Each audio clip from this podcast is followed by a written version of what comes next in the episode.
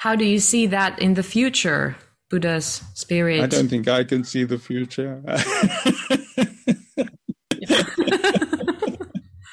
no, I have a faith about it.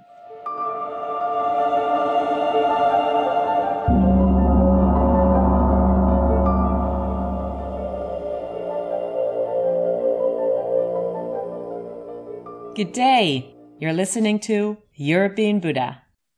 Dear listeners, this morning I'm connecting from summerish Helsinki. I'd like to give our deepest gratitude for you for tuning into our podcast once again. It is you who make the European Buddha alive. Also, big humble bow to our amazing guests. We have both smiled, shed a tear, laughed, and smiled a bit more on this journey, together connected. I'm sure today won't be an exception. So far, we have shined light on the topic of impermanence, death and dying, and meditation. Today, we go, so to say, to the roots. Who is Buddha? What was his message? And are we making it real in everyday life? So, hi Martin, how are you doing? And would you introduce our guest? Thank you, Amelia. I'm quite fine. Yeah, on this day, we warmly welcome David Brazier. David uh, discovered Buddhism in the 1960s and followed it since then as a spiritual guide for his life. He practiced Zen and explored Tibetan and Vietnamese Buddhism and became widely known in Europe and North America as a writer, as a Buddhist teacher, and a practicing psychotherapist. Being a child of the 60s, I would say, he's also famous for being a social activist, making significant contributions in socially engaged Buddhism. So, warmly welcome, David Brazier. Nice to be with you. The last times we asked our guests to share a practice ex- exercise or a contemplation. So, David, I would like to ask you if you have some inspiration in this regard for us. Uh, the style of Buddhism that I practice, uh, usually called Pure Land Buddhism or Amida Buddhism, focused on a, a, devotional practice. So this this includes a good deal of uh, chanting, a certain amount of ritual, and and so on. So, if you want an example of uh, practice in this sense, uh, I could do a small amount of Nembutsu chanting for you. Namo Amida Namo Amida Namo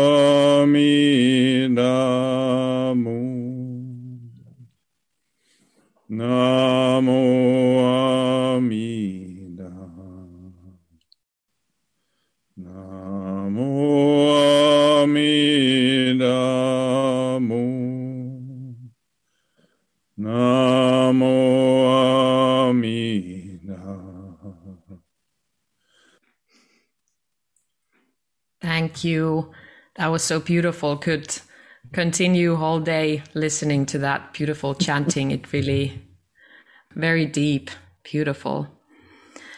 David, how did you encounter Buddhism in the first place and what inspires you to practice? I first encountered Buddhism when I was teenager, uh, which is um, a long time ago now. and uh, initially just through reading and then uh, when I was, um, I suppose, about uh, in my early 20s, I was living in Cambridge. And around this time, uh, meditation became very popular uh, in Britain because the Beatles had just discovered the Maharishi. Suddenly, meditation had stopped being an obscure navel gazing thing that English people would have never be seen dead doing, and it had suddenly become all the rage. and was in the Sunday supplements, and everybody was doing it.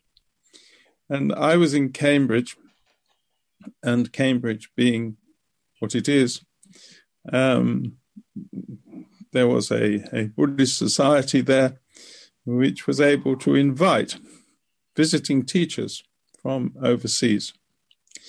And I was uh, spoiled, if you like, by having a, whole succession of teachers from different schools of Buddhism. Every week we had a lecture from a different teacher. Uh, we also had some resident people teaching meditation, uh, teaching different approaches.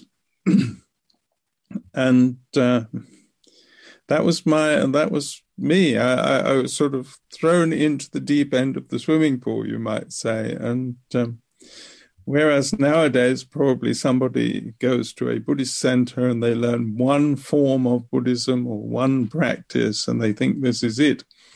Uh, I had this sort of multiple impact experience of uh, many teachers from many different traditions.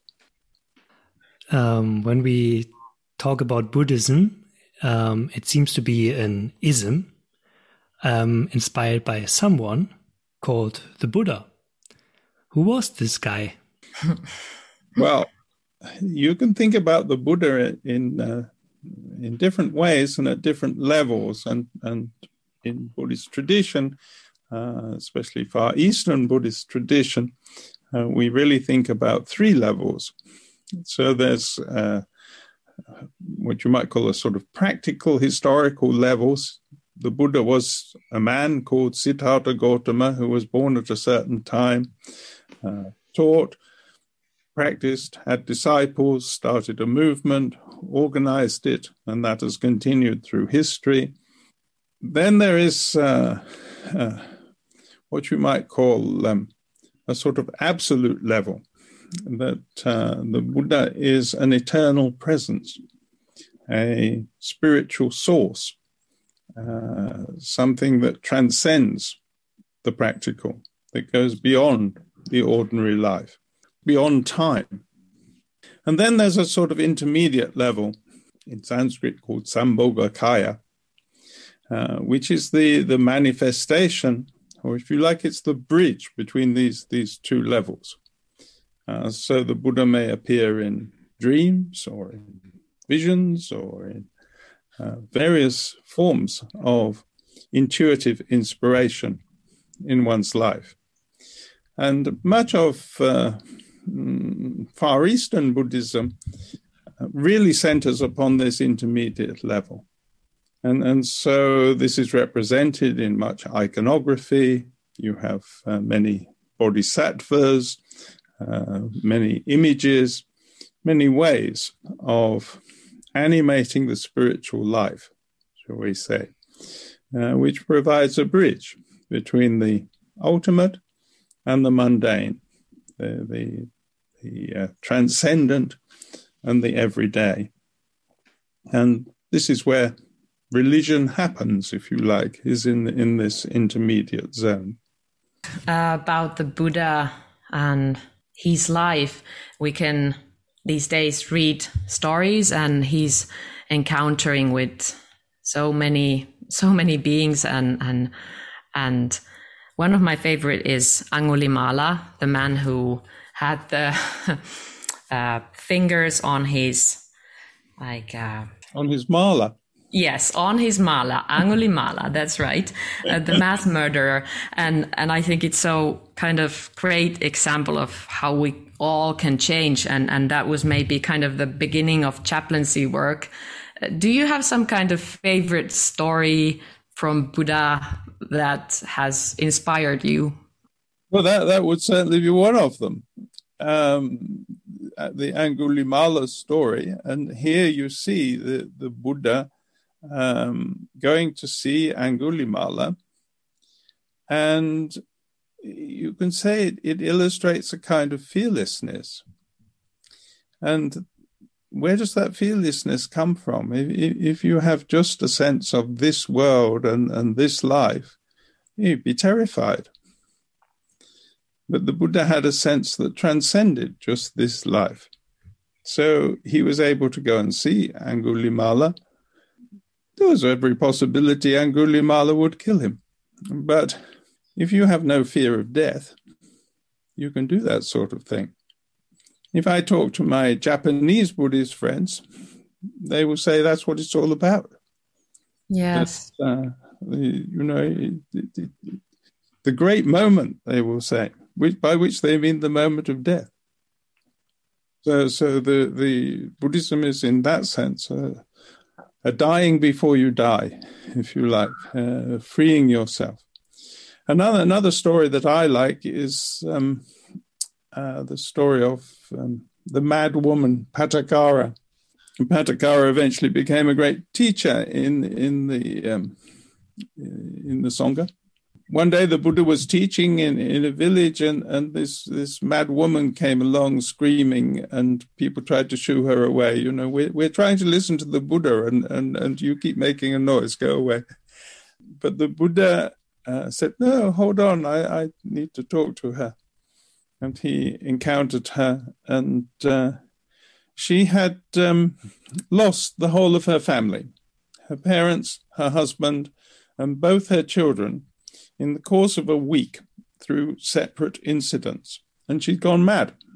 And uh, the, the Buddha um, encountered her, and there must have been something about his presence that enabled her to mm, spill the beans and tell her story and, and so on. And one of the things that I think is interesting here is, is that he doesn't reassure her. Uh, if anything, he says, Well, situation's worse than you think. And he, and he confronts her with the, the sort of existential situation of being human in this world. Everything ends, everything is impermanent, and so on. The tears that have been cried are like an ocean.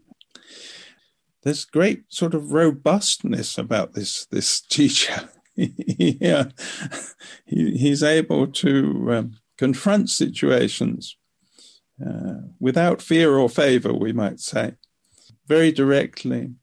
And this got through to her, and uh, she was plunged into grief, which went on for several years. But at the end of that, she came out and became a teacher herself. Much better than being in the state she'd been in before, where, where she was trying to escape from the horror of what had happened to her by becoming insane. This morning, I uh, looked at a little Buddha statue and I was really contemplating what does it mean? What kind of gesture is this? And everybody in the world knows this Buddha posture. Um, there are even uh, chubby Buddhas, uh, laughing Buddhas, um, but it all comes to this gesture of just sitting. I was really thinking, well, this is a wonderful message that you are fine when you do nothing. But it's not about doing nothing. Um, and in your book, The New Buddhism, you actually stated it's about a living engagement with the world. So, what would you say to combine these two? Yes, I, I, know a number of people whose whose entry into Buddhism has been in exactly that way of, seeing the statue and um, being touched in some way by by this um, embodiment of tranquility, shall we say. and often the statue that you actually see of the Buddha seated uh, in the lotus position, he has one one hand touching the ground uh, this is the statue of the Buddha at the moment of enlightenment. Uh, when he calls the the earth goddess, the earth mother, to witness uh, what he has understood. So there is a sort of grounding, if you like, in an almost literal sense, uh, at this at this moment of his awakening and when we look at the Buddha's life, you, you can see that up to that point, uh, he has been immersed in trying to solve his own problem. Uh, initially through self indulgence and, and so on, and then through asceticism, and uh, but all of it centered on solving his own problem. After that point, he's no longer concerned about his own problem. He's uh, turned around 180 degrees. His whole life is dedicated to others. Uh, from then on, uh, he's never alone, or rarely. Uh, he spends nearly all his time engaged with other people, and and all of the um, all of the sutras that we have, and, and there are many, many, many, are for the most part about his engagements with others. How on earth is he able to do this without, we might say, with our modern view, why didn't he get burnout? You know, 45 years he is. Good question. He's carrying on like this. And, and, it appears by the end of his life, when we get to the Parinibbana Sutta, which is about the last three years of his life, he's even more vigorous than he's ever been. And he's going, still, even though he's probably suffering from arthritis and goodness knows what, he, he's still going from place to place, enthusing people and uh, pouring it out, as it were. So, so there's a, a great, um, there's some source of spirit in, in his life. You know, there's something flowing through him. It's, it's not just by his own effort, as it were, that he does this. There's a certain empowerment here. And uh, it, it's the so, in a certain sense, the Buddha is channeling a power into this world, uh, which manifests as wise compassion. And uh, so, in actual fact, although we have these many inspiring statues of the Buddha sitting there, most of his time he was on his feet, going from place to place. We don't enter into Buddhism as as, um, as a way of uh, backing up a socio-political agenda, but nonetheless, being a Buddhist impels one into an engagement with the world. Do you think we have understood Buddha's message, or is there something missing, or like how could we make his message more clear and engaged in the world? Well, we as modern Western people uh, are very concerned with engagement in the world. But a lot of Buddhism is about something beyond this world. It's being in relation to what is beyond this world that gives one a certain outlook and empowers a certain way of engaging. But it comes that way round. Uh, whereas the Westerner starts from engagement, and that's the central focus. But uh, religions are not really like that. Religions come, as it were, from the other side into this world. And so I think we have, as Westerners, so far, uh, very largely, um, stripped Buddhism down to what we can cope with in our Western secular materialistic outlook. Very obvious example at the moment is, is the fashion for mindfulness. Mindfulness, in the original Buddhist sense, is to have one's mind full of that inspiration. What we've done with it is to strip it down to a kind of attentional exercise, uh, an exercise of being in this moment. Whereas in the rig- original sense, mindfulness was about having a richness in your mind, in your heart, which didn't keep you in the present moment, it kept you in relation to eternity. But didn't the Buddha taught about impermanence? The Buddha did talk about impermanence.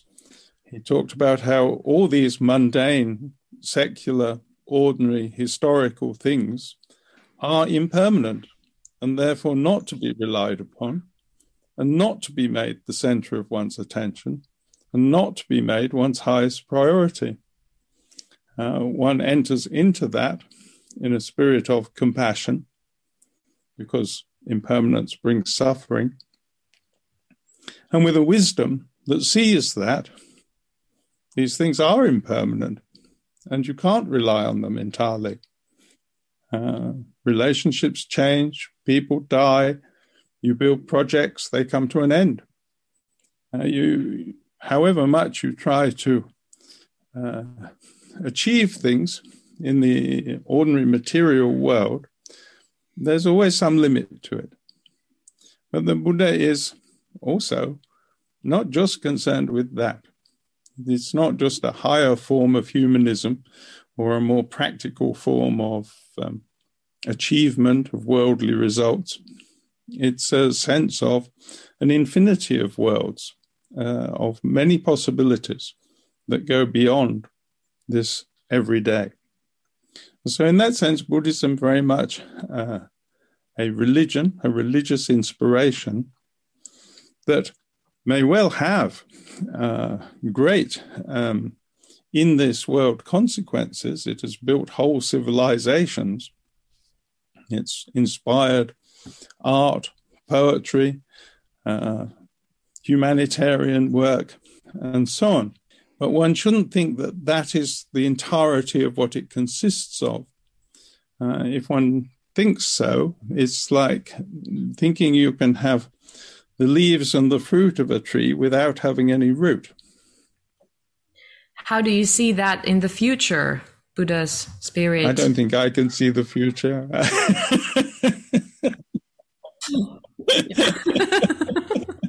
I, have a come back about you know I have a faith about it. Good things lead to good consequences. Good action leads to good results.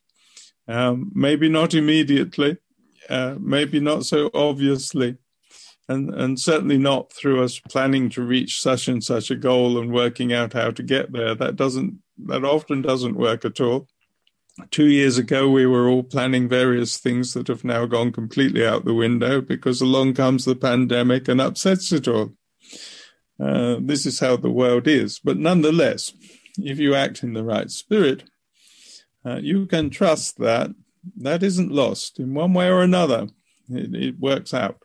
Uh, karma is inexorable, and um, things have consequences. So, I have faith that if you act in the right spirit, it will uh, it'll work out in in good ways in the world. But what those good ways are in concrete terms remains to be seen. I, I couldn't tell you.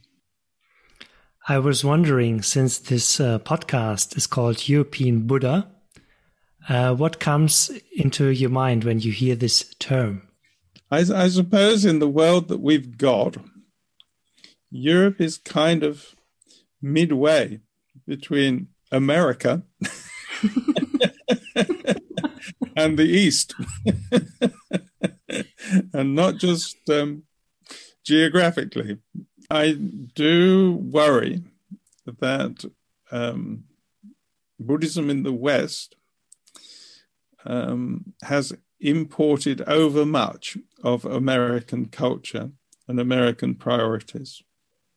Mm, it may be, I don't know if it will be, but it may be that uh, Europe can act as some kind of um, middle way to use a good Buddhist phrase, between the way that uh, Buddhism has evolved in Asia and the way it is being reinterpreted and repackaged and represented uh, in North America. So I don't know if this will eventuate, but it's a possibility. So that's what comes to my mind. Uh, I think it would be great to have you another time as a guest because I think we have zillions of questions and uh, we know that with your knowledge, it would be so amazing to go deeper into those. For this episode, I think we're quite happy and we were really honored to have you with us and, and thank you so much. If you recall our conversation, do you have a last message to our audience um, who might be inspired to get into Buddhism? a message to those who might be inspired to get into Buddhism. Ah, well, I suppose I would say let love and compassion into your heart. And be willing to be joyful, but know that sometimes you'll have to be equanimous because things are impermanent. They don't always work out the way you expect.